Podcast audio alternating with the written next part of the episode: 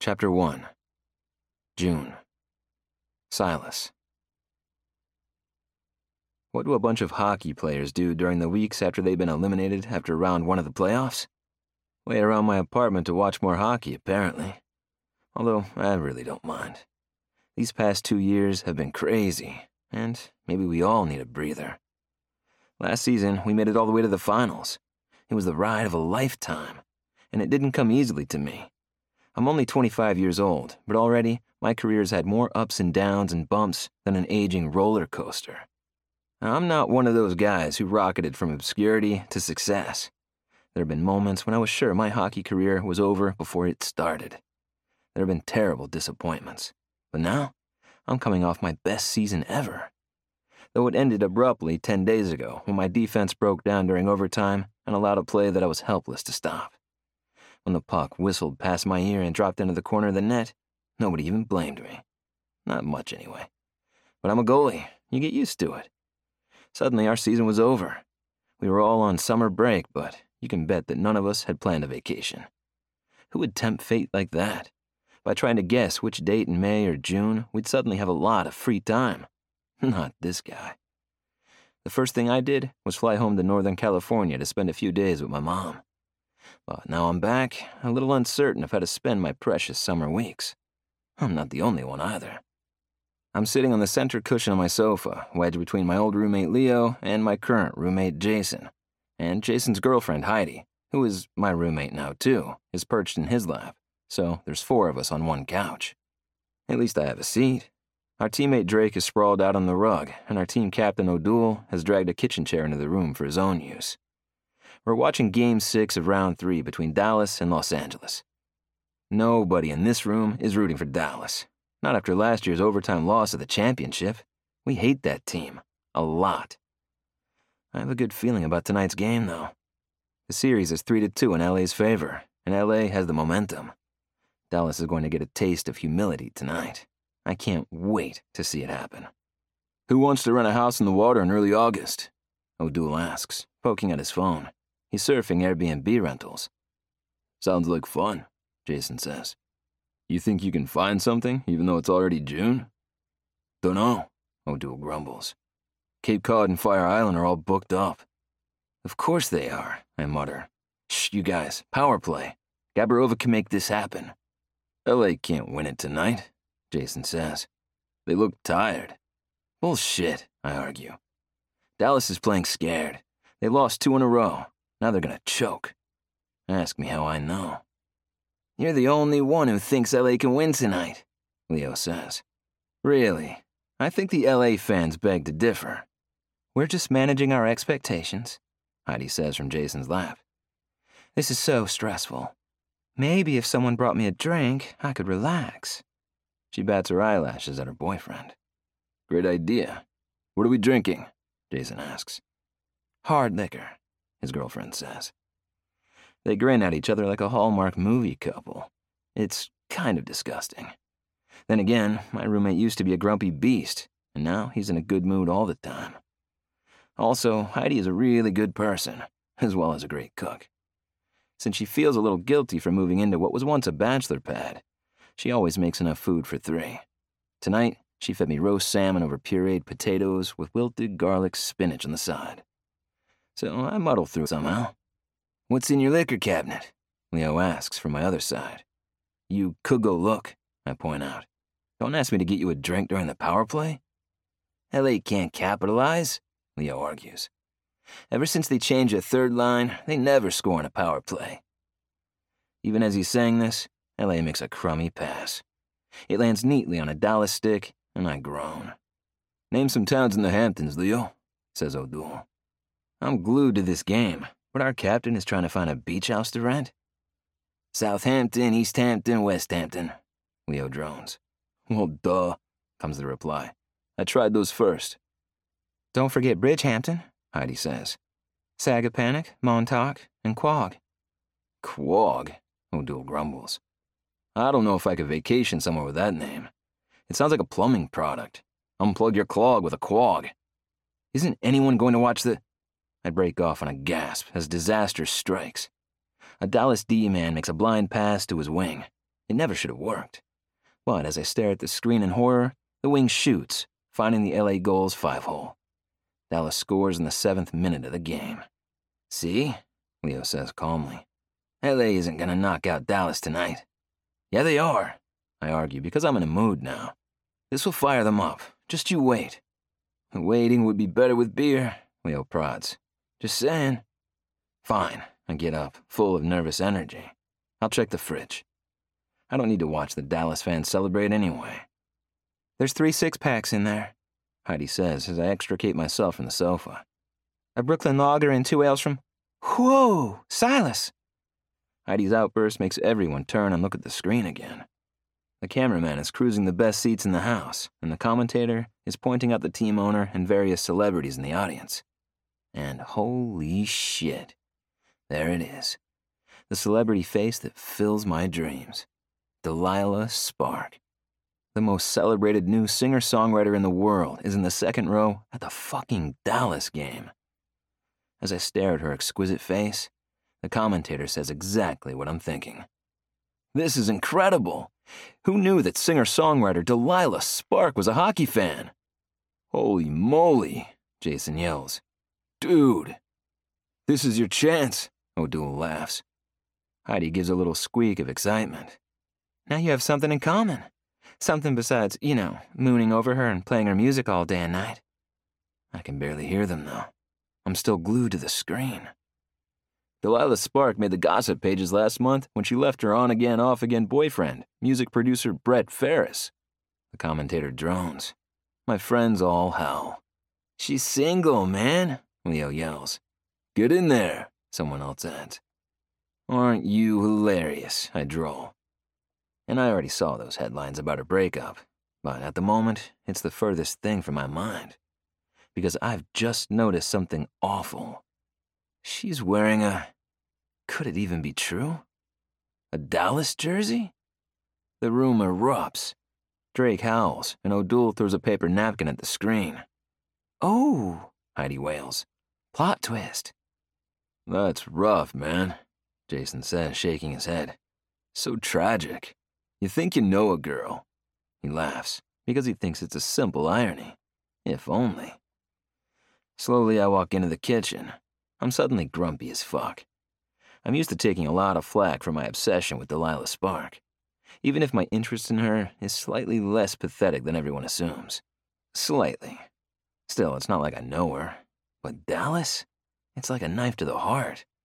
It also makes no sense. Delilah's a California girl. I pull out my phone and open Twitter. I follow exactly 67 people on Twitter teammates, other hockey friends, sports commentators, and Delilah Spark. Sure enough, she's been tweeting about the Dallas matchup. My first hockey game. Someone tell me the rules. The tweet has 834 likes already, and dozens of replies. Don't watch the puck, watch the players. And all you need to know is that if the lamp turns red, they scored. And hockey players are hot, etc. I tweet a reply, even though I doubt she'll see it.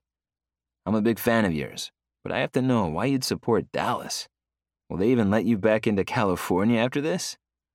Shoving my phone into my pocket, I don't feel any better. Why couldn't her first hockey game be mine? I open the fridge. Has stocked us up on beer, just as she said. I take all three six packs out, grab an opener, and carry the whole lot into the living room. Nobody better be in my seat, I grumble. Wouldn't dream of it, Drake says from the floor. There's a knock at the door as I'm setting the beer down on the coffee table. Get that like a good rookie, would you? When am I done being the rookie? He asks, getting up anyway.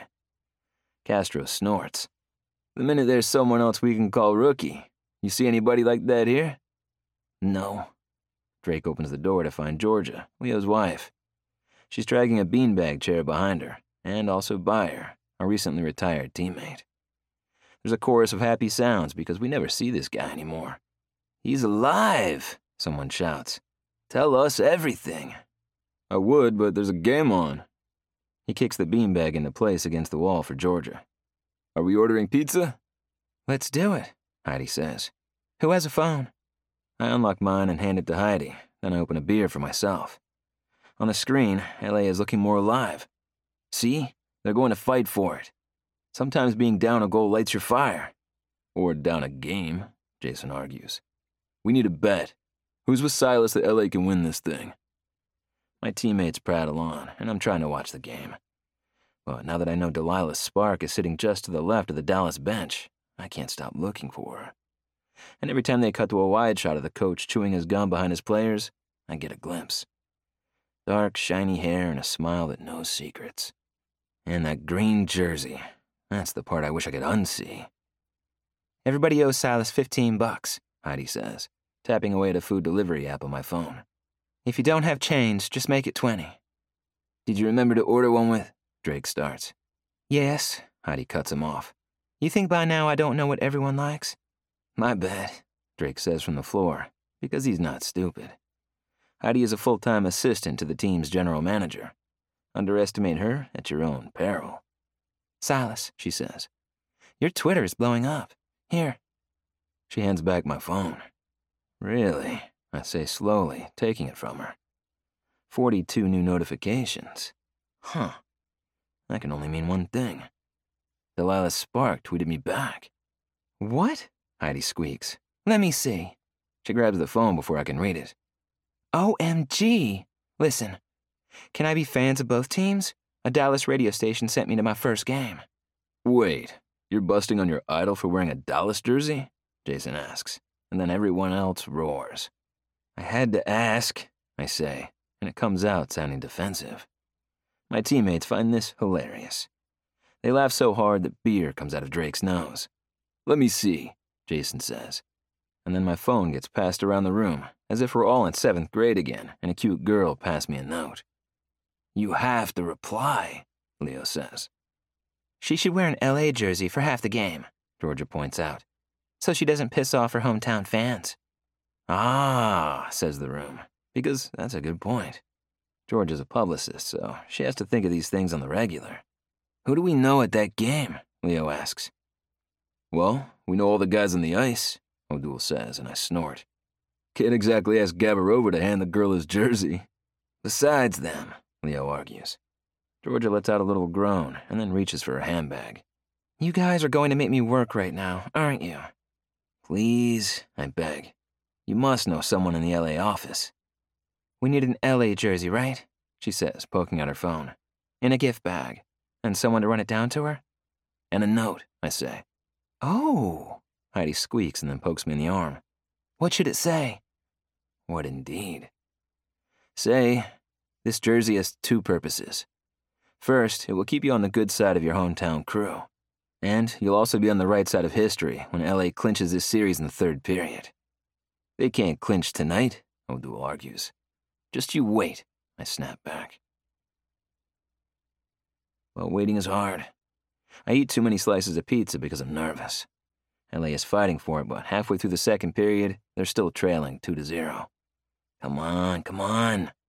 I chant on their next possession of the puck. You can do this.